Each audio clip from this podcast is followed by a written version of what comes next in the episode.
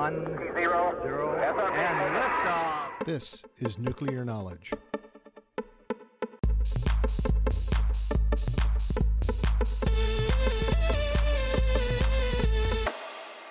A production of the National Institute for Deterrence Studies. Aloha and welcome to another exciting episode of the Nuclear Knowledge, a weekly show by the National Institute for Deterrence Studies, where we are advancing peace, promoting stability, and helping you to think deterrence. I'm your host, Curtis McGiffin. I'm the Vice President for Education here at NIDS, as well as a co founder. And today's show is about the cause of war. The lesson presented is my own and includes sources I will reference here today. So let's get started.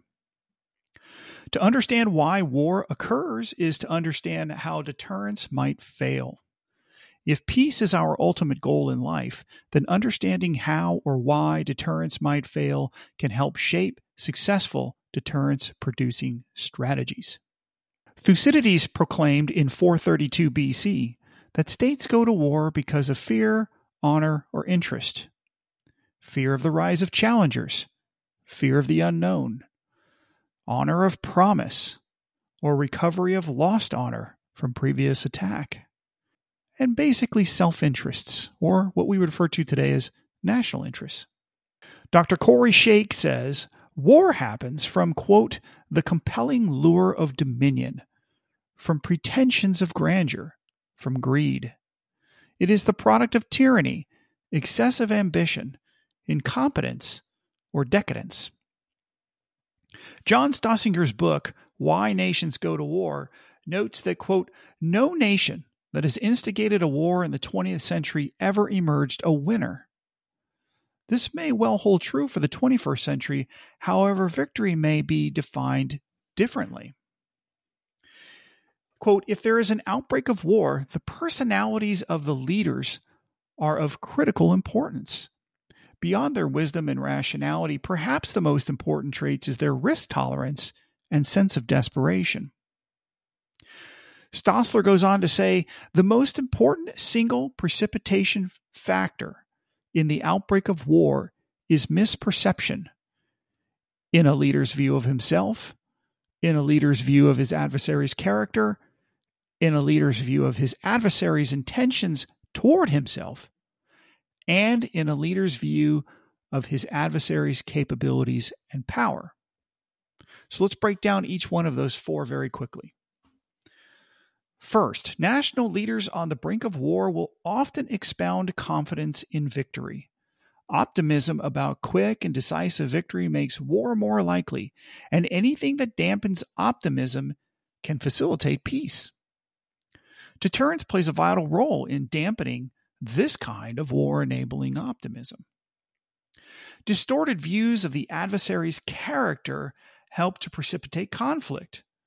Whether motivated by hate, fear, honor, or interest, distorted views of the adversary or the adversary's misperceived weaknesses can precipitate an opportunistic conflict.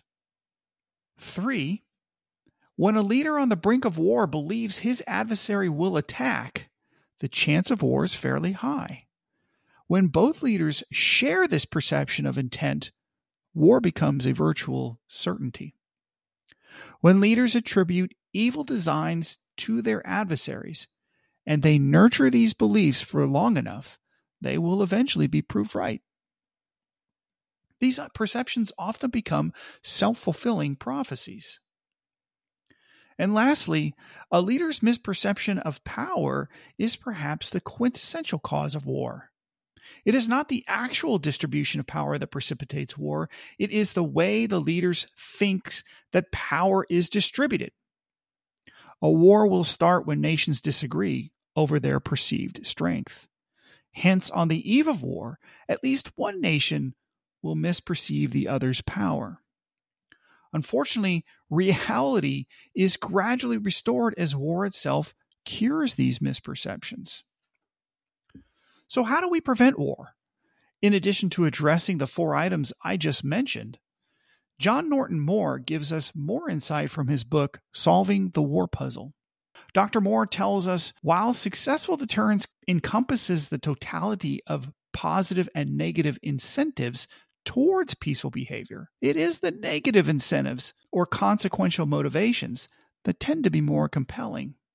As democracies generally don't go to war with other democracies, the principal path to war for democracies seems to be failing to ensure adequate levels of deterrence when confronted with autocratic leaders who are motivated and prepared to use force to achieve their objectives internationally.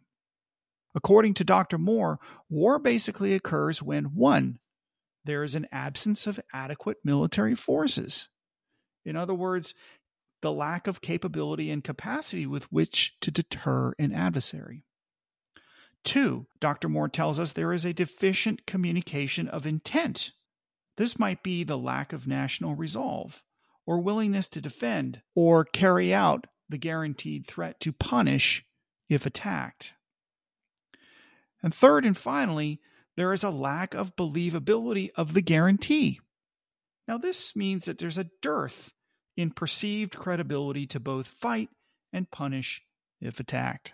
Finally, Dr. Moore tells us the ultimate risk of war occurs when we experience, quote, double deterrence absence, unquote. This is a phenomenon that is the result of an autocratic aggressor who believed it possessed sufficient force to prevail quickly in war and democracies that might have the military or diplomatic power to prevent the war were not inclined to intervene or deter that aggression. So, in conclusion, successful deterrence must seek to convince an adversary that war is more costly than the peace they seek to upset. To enhance deterrence, democracies must recognize the factors that motivate autocratic leaders to initiate wars and identify these characteristics that may indicate the possibility of war. In order to prevent misunderstandings that can lead to war, democracies must deliberately communicate their capability and credibility to autocratic adversaries. The absence of deterrence commitments could have led to the 1950 attack on South Korea by North Korea and the 1990 invasion of Kuwait by Saddam Hussein's Iraq. By better understanding adversarial leaders and their circumstances and motivations, deterrence can be strengthened and war may be averted. I want to thank you for listening to today's Nuclear Knowledge Show. I hope you learned something new and valuable about deterrence. Nuclear Knowledge is a production of NIDS a 501c organization dependent upon donations to provide this podcast. Every donation helps keep this and many other deterrence related activities happening and helps us to bring about awareness of the peacekeeping value of U.S. strength and our national deterrence. This podcast is produced weekly, and each episode is released on Monday. I invite you to check out our other podcast, The Nuclear Review. You can catch it and all of our podcasts on our website thinkdeterrence.com. I thank our producer, Kimberly Charrington, our sponsors, and all the fantastic members of the National Institute for Deterrence Studies for making this podcast possible. Stay tuned next week for another exciting and informative nuclear knowledge. A production of the National Institute for Deterrence Studies.